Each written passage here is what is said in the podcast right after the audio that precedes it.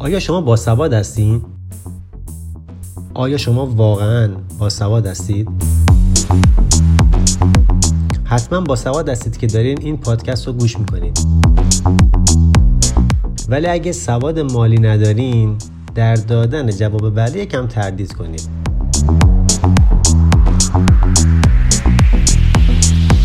از جمله مهمترین معلفه های سواد مالی داشتن اطلاعات پایی در مورد استراتژی سرمایه گذاریه همه ما باید سرمایه گذاری رو یاد بگیریم.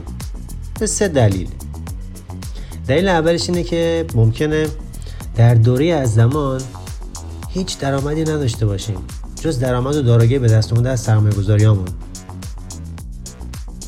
دلیل دومش هم می‌تونه باشه که تجربه نشون داده که تکیه کردن به درآمدهای حقوق ثابت ممکنه به دردمون نخوره.